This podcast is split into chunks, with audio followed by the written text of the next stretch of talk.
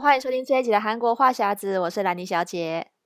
我是索尼克。好，这一集呢，我们要跟大家聊聊，就是哦，呃，今天今天我们播出的时候刚好是这个五月三十号嘛，那在这个六月一号的时候呢，韩国就要正式来开放，可以外让让外国人申请签证入境了。这个对台湾人来讲说是一个大消息，因为我们真的是。两两年多都没有办法去韩国观光了，嗯、然后现在终于，你看嘛，我们上次聊到济州岛，呃，开也是开放观光，但是不包含台湾人。但是这一次韩国开放的签证是台湾人也可以包含来申请。嗯、那这个我们就跟大家来介绍一下，这个签证呢是呃韩国的所谓 C 三的签证。那这个 C 三签证呢，其实跟我们之前的这个呃观光免签一样，都是九十天。你只要申请就可以去旅游或是探亲，嗯、然后在韩国待九十天。但是呢，这次的这个呃算是个人的短期旅游签证啊，那它还是跟之前的免签有一些差别，就是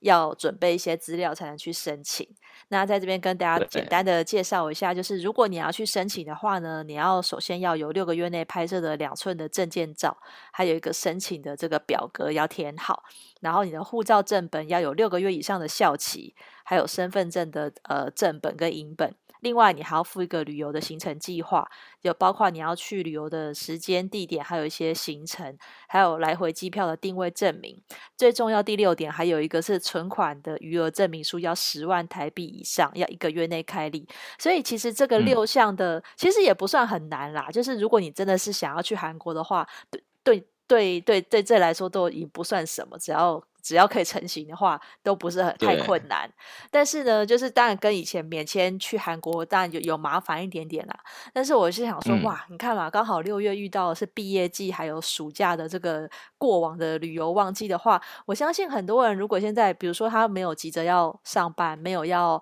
呃求学的话，如果趁这个时间可以去韩国。不要说待九十天啦，待两个月就好了，那也很划算呐、对不对？嗯，可以去常住一下，体验一下就韩国生活大概是什么样子。但是这个这个要先说一下，就是因为我刚才看那个驻台北韩国代表部上面的官官网说，就六、嗯、月一号起，如果你要申请签证的业务，必须一定要先透过网络预约才能申请，嗯、要不然去现场的话是不。没有办法现场受理这个签证的业务，因为我猜有可能是人太多的关系，对，就是你这边大家如果想，哎，想，哎，我有计划去西山，用这个西山那个短期访问的那个签证去韩国玩的话，一定要提前上网去申请这些，然后把你的资料都备全。因为我之前有很多朋友是因为他可能。他的那个韩国欧巴在在韩国，然后他人在台湾，啊啊、因为疫情的关系，所以他没有办法去去见面，然后就已经等了很久。我猜是西山这个这个签证一出来，我猜应该就蛮多这种失失失散的情侣会想要就是通过这个去就是见面一下。而且像那个大 S 跟具俊曄结婚之后啊，因为现在具俊曄他去美国表演完，他现在又直接回去韩国，他也没有回来台湾。然后我就在想说，哎、嗯，那大 S 不就可以趁六月一号申请这个过去了吗？就是他也不见得需要移情啊，他用 C 三也可以过去两个月或是九十天，就方便非常的多。所以我觉得对于台韩情侣来讲，对这真是一个大力多，因为 之前已经两三年都不能见面了，然后终于有一个可以，这、就是一个正当的管道去去申请一个正合理的申请九十天的签证。我觉得九十天已经算是相较的来的，也算是蛮长的啦。因为你如果说是、嗯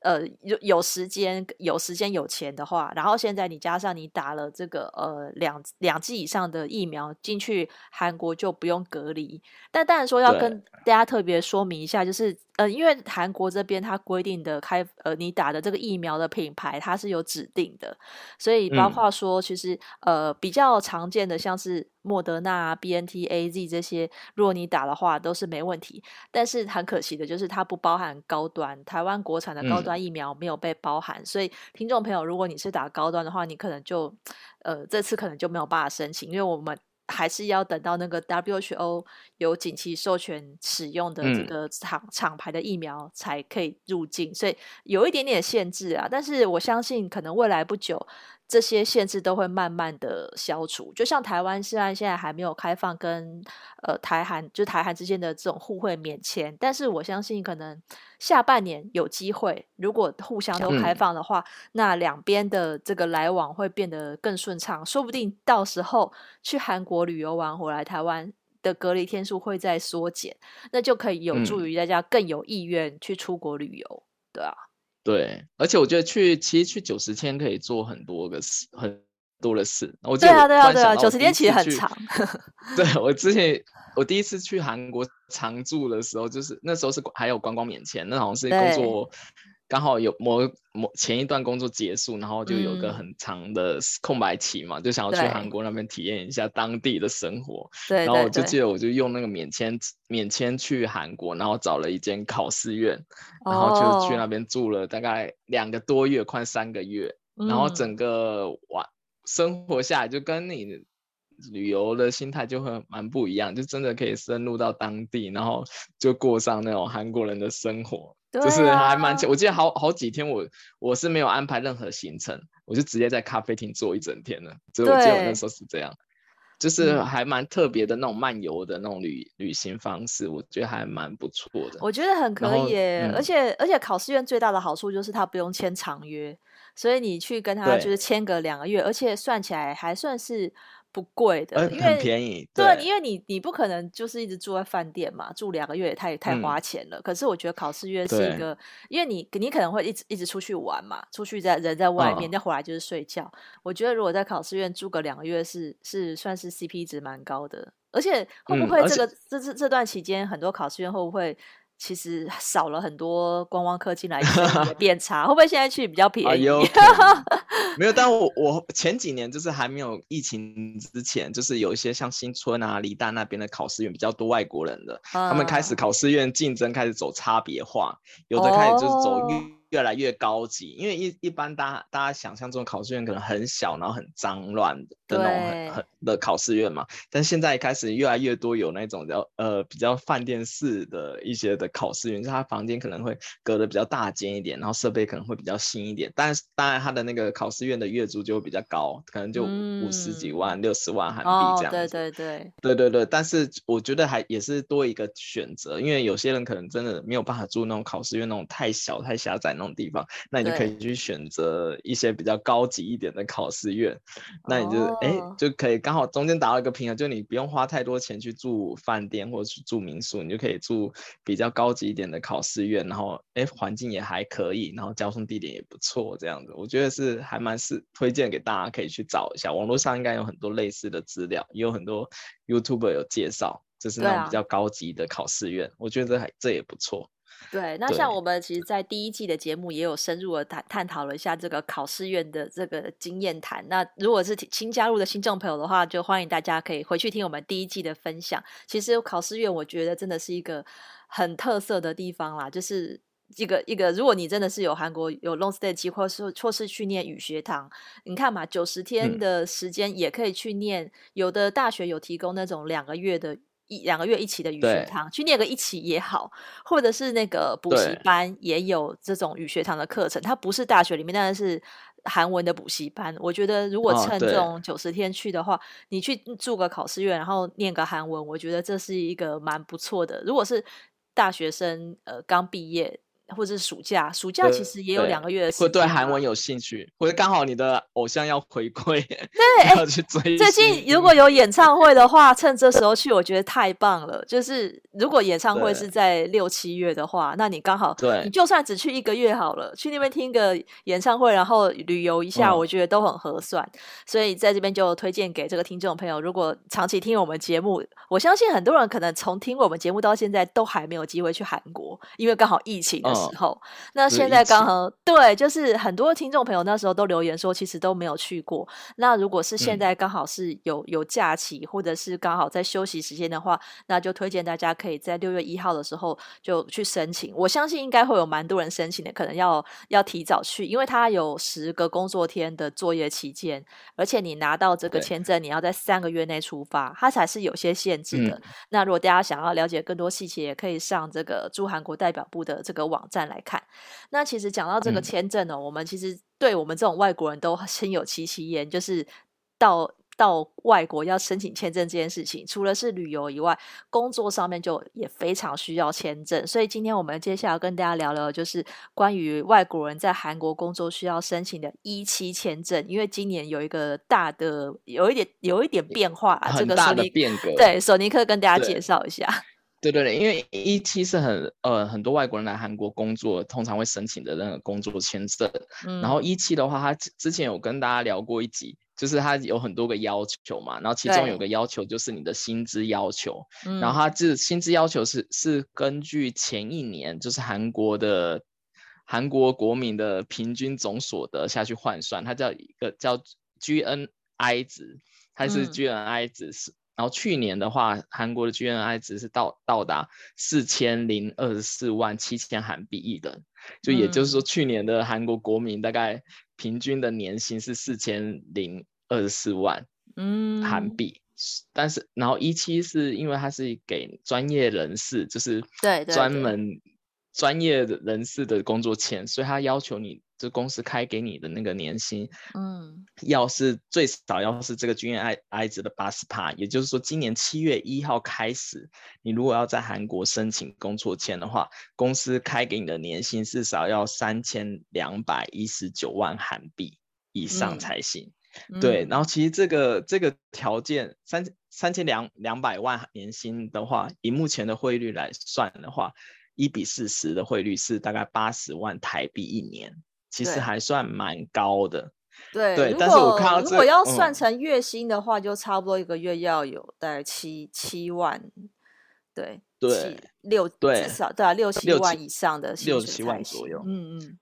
对，所以其实对呃对大公司当然没有问题，但是对于一些中小企业来讲，他们如果要开给一个新人，可能大学毕业的新人的话，要一次要。就马上要给你三千两百万年薪的 offer，对他们来讲其实还蛮困难，嗯，所以我就看很多在在韩国的那个就是外国人的那个群组就是在哀嚎，就是他们必须赶快要在六六月三十号以前先赶快先送件送一期，这样因为六月三十号以前是用去年的那个标准嘛，是两千九百万韩币。就差很多，两千九百万跟三千两百万，对啊，差了三百哎，嗯，对啊，就差了很多，就大家就想要赶快在这个、这个生这个七月一号生效前，赶快先找到工作转转换那个转换那一期签证，要不然过了七月一号，你还没有找到工作，或是还没申请的话，你找到工作的机会就变更更渺茫，因为公司就又更难给。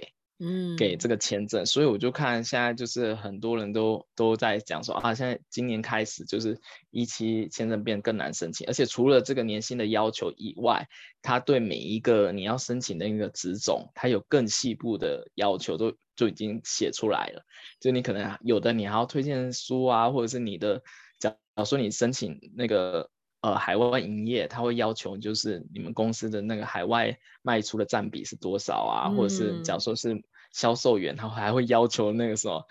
柜柜位的频数，有的没的，就变成他、哦、他我我我，因为我之前看去年的好像没有写那么细，但从今年七月一号起生效的那一个新版的，他就已经规，就是他写的的规范就越来越细。就变成你的那个门槛好像越来越难一样，就是外国人之后要来韩国找工作的话，就是门槛提高了，我就觉得就是不像以前那么好找。对、嗯，所以这对于是现在在人在韩国要找工作，或者是啊、呃、你未来想要在韩国找工作的人，你可能要就是参考一下，就是因为因为其实这个 GNI 只是每年都会在往上跑的。对，就今年虽然是三千二，但是明年可能会。又会再加个十趴，不一定，就看今年的韩国人的收入怎么样去算。但是，呃，以目前的状况，就以过往的状况是每年递增的嘛，嗯，所以就相对就是每年，如果假如说这外这公司要雇佣一个外国人，他的的雇佣成本就会每每年往上的提高了，真的就更。难了。嗯，对，那你也记得你之前找工作的时候，你们公司新人有给到三千二那么多吗？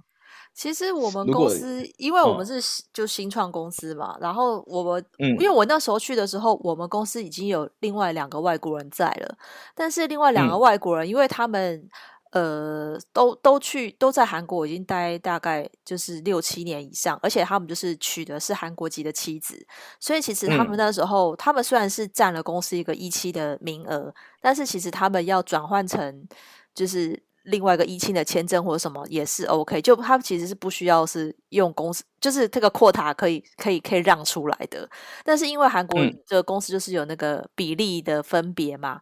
我们之前说是五个韩国人才可以请一个外国人，国人嗯、对。然后这里面因为我们我们公司其实很小，我们从 total 也才十三个人而已。嗯所以那时候我进去了，嗯，其实我去之前我是不知道有这些规定的，我也不知道有年薪多少的规定，嗯，而且我相信我公司好像也不是很清楚，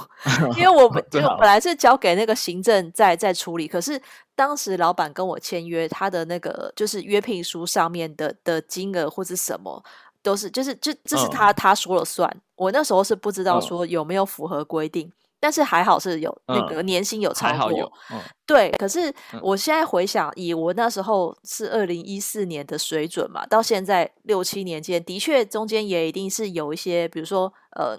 因为韩国的这个调薪的关系，所以他的每年申请的门槛又会有一点变动。所以我我那时候是好险，是因为我是我们那时候是第我等于是第三个外国人进去的，所以呃，只要处理我的就好。那我在后面还有另外一个外国人，嗯、他那时候是因为他在韩韩国当地，呃，他他来韩国念书，所以他那时候本来是拿的是那个学生签证。嗯、那后来后来好像公司，我也不确定公司有没有帮他申请 E7。其实，因为以那个公司的名额来讲的话，嗯、哦，后来他来的时候刚好另外一个美国人离职了，所以他有可能是拿到他的那个名额。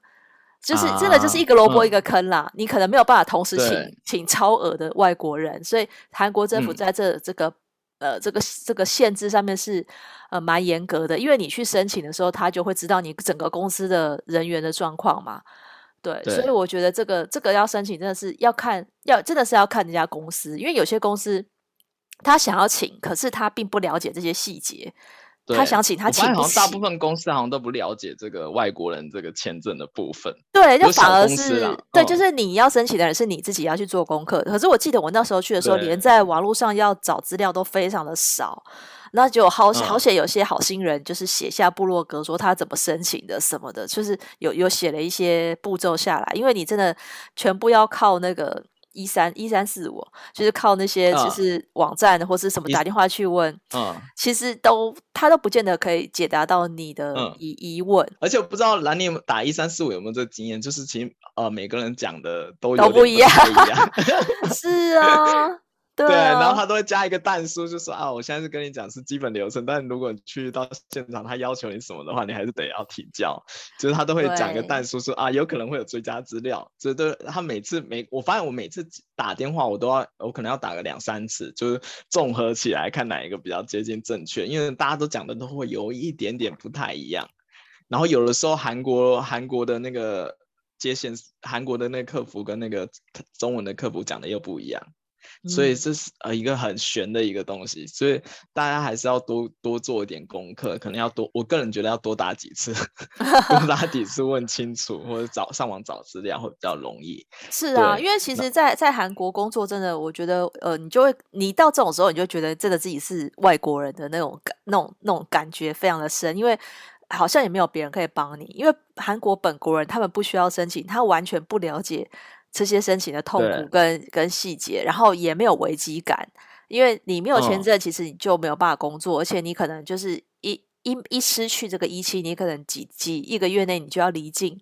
就要就要打包回家。所以其实对于外国人来讲，嗯、你你就是你要自己去解决一切的问题。其实我觉得这个是呃，就有经历的人你一定会有特别的感受。所以如果有想要去韩国工作的人，一定要有一个心理准备。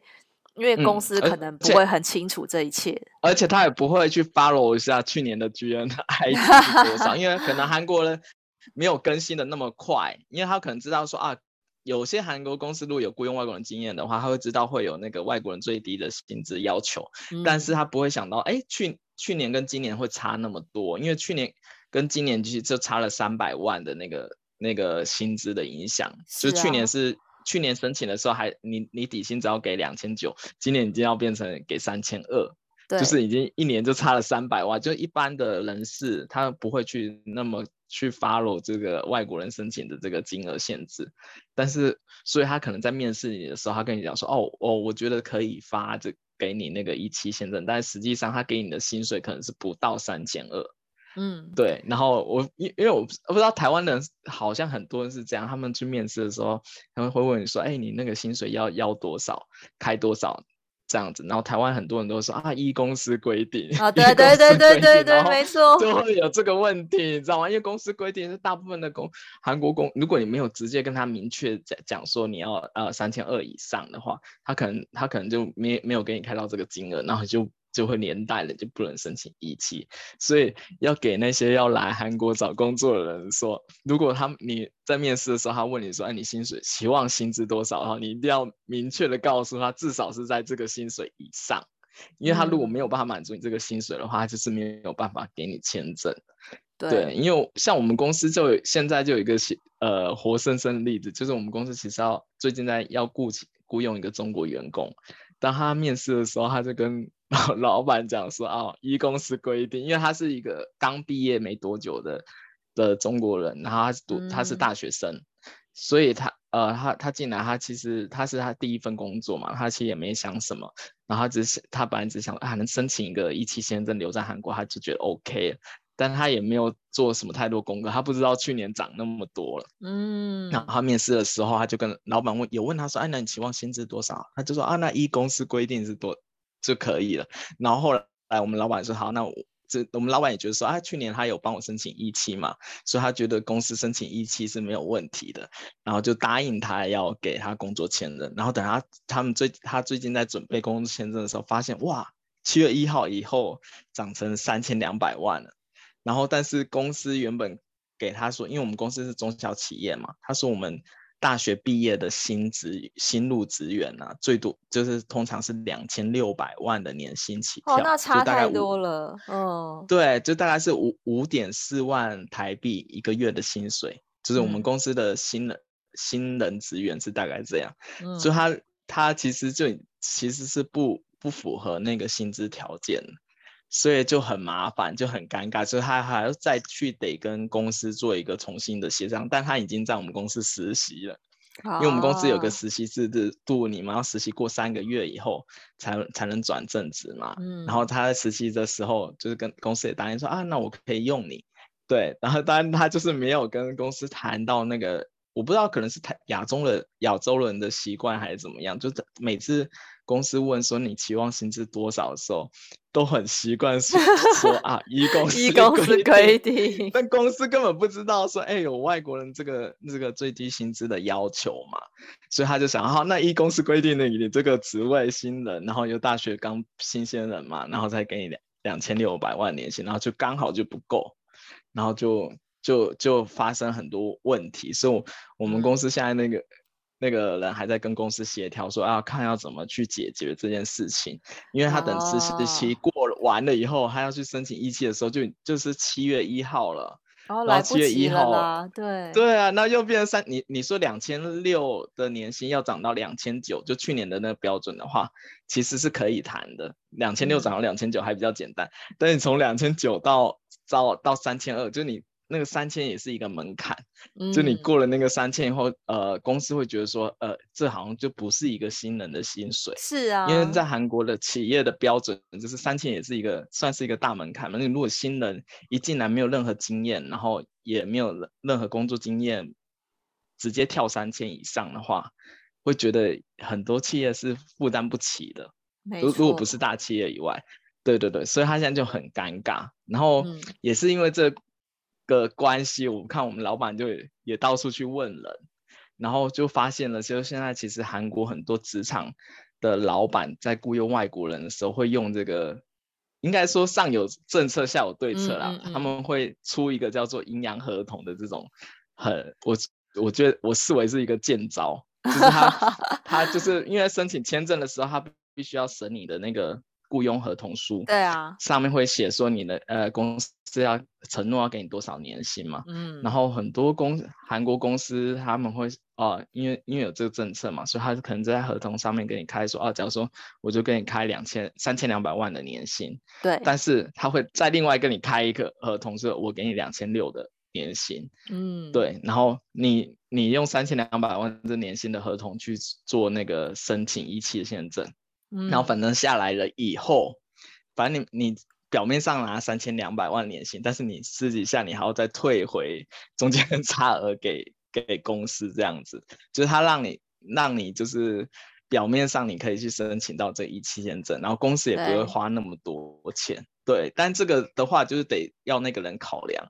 像像我是跟我我我是跟那个同事讲说那。这样的话，看你要不要去去做这份工作，因为我们公司就新人就顶多就只能给你两千六。嗯，如果你愿意的话，你就继续做；如果你不愿意的话，就真的就就不要做，因为他就是没有达到最低薪水的要求。嗯、但是我知道这个这这种手法是现在很多韩国公司很流行在在做的，因为他们为了要雇请外国人，但他又给不起。外国人这最低的薪水，这其实是也其实严格说起来是不合法，但是很多人就是会钻这个漏洞，去跟那些外国的职员去谈，就是去谈，就是如果他们外那个那个人也很想留在韩国，觉得哎少一点钱没关系的话，他就但我看很多外国人都会同意这个这个做法。对，所以就是大家可能如果要来韩国求职的话，可能要想清楚，最好是一开始的时候他跟你谈谈那个薪资要求的时候，你就跟他讲说啊，我要要要到这个基准以上才行，就一下你就不要接受，嗯、个人觉得是比较好。对，对，而且其实说实在，一期也有很多缺缺点。来，你那时候拿的也是一期，对不对？对啊，对啊。就是一期的话，它就是因为它绑公司的，所以如果离开这公司，就是你第一个你要跳槽也很难跳槽，嗯。然后第二个就是如果你离开公司的话，那个那个签证也，就是你必须要在一段时间内去做签证转换，要不然你就得离开韩国。我觉得一期的缺缺点其实也蛮多的。对，可是因为一般人呃。通常公司好像比较大部分的外国人都是拿一期的签证在在韩国当地工作，但是因为他就是要去证明，其实他有一点很重要的证明是说，为什么这个工作一定要请外国人来做，不能由韩国人来做？你要去跟他证明这一点，他才觉得说你有理由需要聘请一个外国人来做这个工作。嗯、像那时候公司好像有帮我强调说，就是除了中文这件事情，然后还有因为他。你说我的工作，因为我之前做新闻工作，可是我的职称是行销经理，嗯，其实没有很直接的相关，嗯，所以还要里面写了很包含说，包括公关宣传什么都要包进去，他才会那才有办法说服他说用这个职务跟跟他原本在台湾做的职务是有呃是是是有有相关联的，对，有相关。因为我其实那时候去，我本来也不是很清楚。其实韩韩国的这种呃，在韩国的签证其实分非常多细项，它从 A 到 F 都有。像我们呃 A 到 G 哦，其实我们刚刚说到 E 期 E 就是 A B C D E 的 E，那其实里面。嗯韩国的很多签证，包括说像呃刚才说的那个台湾人现在可以申请的九十天的签证是 C 三嘛，就是短期的这个访问。那其实，在韩国还有一种是比较好找工作的是 F 签，像 F 二跟 F 二是、嗯、呃在当地就是可以居住签，居住签，然后 F 五是永居，所以然后 F 五是最最，最怎么讲？最最有利的，最长、就是最好的。你在找工作的时候，对，你在找工作的时候就不用受到这个签证的。就是你也可以换公司，你也可以不用受到那个薪资的牵制，嗯，但是你拿到这个永居的话，你就你就算没有拿到工作，你还是可以待在韩国。所以，但是这个就是有一个门槛啦。很多人是在韩国当地念了研究所，或是你你做了什么样，你之前在哪里上班多久时间，它是一个累计。我记得我那时候就是去了一个外国人的那个求职博览会嘛，然后我问了很多，我去了很多个摊位去去问的时候，他们都问我说有没有 F 签。他的摆、哦，他就摆明了没有要帮你申请签证，他要你自备签证去上班。我那时候就是才了解说、嗯、啊，原来如此。因为像很多他们其实，比如说他们想要找那那种这种中文补习班，他要找会教中文的老师，嗯、他就要找有 F 签的人。他就他就他不帮你申请签证。然后像除非是那种呃比较大的公司，他是那种呃可能需要国际人才的，他才有可能。嗯帮你申请一期，所以那时候我就觉得这是一个血淋淋的例子，而且我其中一个摊位他还建议我说，他还拿那个表格出来跟我说，呃，那你就 是可以去，比如说你考个那个韩检，考到第六级，你就可以有几分，嗯、然后你做一个什么什么，啊、对他他还建议我说，让我去升级成我的。是升级我的签证的 F 签，但是我要先经过很多加分的管道。我想说，你现在要我直接去考一个六级的韩检，你觉得有这么容易吗？就要加分的那个卡那个时间，考试的时 间。是啊，就是又不是我立刻立刻立刻就可以考，立刻就可以加分了，这个根本来不及啊！所以那时候就觉得这个签证真的是很。嗯很麻烦，是你在韩国工作最大的绊脚石。嗯、就你就算有你一身的才华，啊、但是你没有签证，你就什么都做不了。对啊，所以其实这个签证对对于在呃，包括说你如果说现在，比如说你是呃韩文系毕业的，或是你是真的很热爱韩国，想去韩国工作的人，一定要先去查相关的这些资讯。就是如果你有，而且相信有人看上一些那个韩国求职网上的话，就会看到很多求职资讯栏，他会写说他只找 F 签的。外国人，对，然后就很麻烦，呃呃，然后像我现在是一期嘛，一期我已经绑定了 A 这间公司了，然后中途如果有 B 公司要我要跳槽的话，嗯、我也很难跳槽，因为因为我我如果现在是一期签证证的话，我必须还要得到签就是前公司的那个同意书，哦、还有离职证明，我才能去跳槽到那个 B 公司，就一期的那个跳槽也很麻烦，也很繁琐，嗯、所以。还是建议大家还是想尽办法能到 F F 会比较好一点，F 签会比较好一点。对啊，对，是一些要求。嗯，嗯没错。那其实这个韩国职场，我们之前在呃第第三季、第四季也都跟大家聊过。其实，在韩国工作，我觉得还是一个蛮好的经验啦。但是，就是前提就是先要有签证。那不如大家就是趁这个六月一号先开始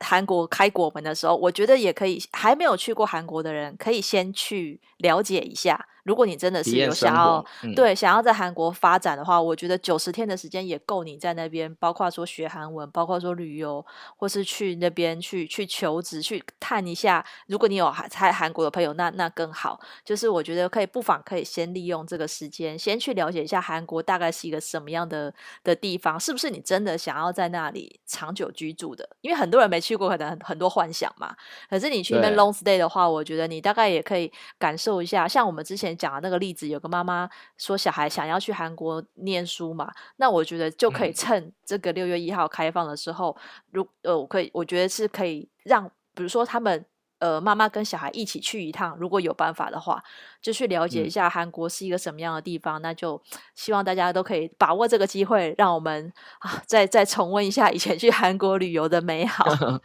对，那今天节目就跟大家聊到这边喽。如果想要加入我们的讨论的话，欢迎加入我们脸书的韩国话匣子社团。想要 follow 韩国的资讯，可以追踪我的粉专。Hello Lenny 兰妮小姐，还有索尼克的玩转韩国。那我们下礼拜再见喽，拜拜。嗯，拜拜。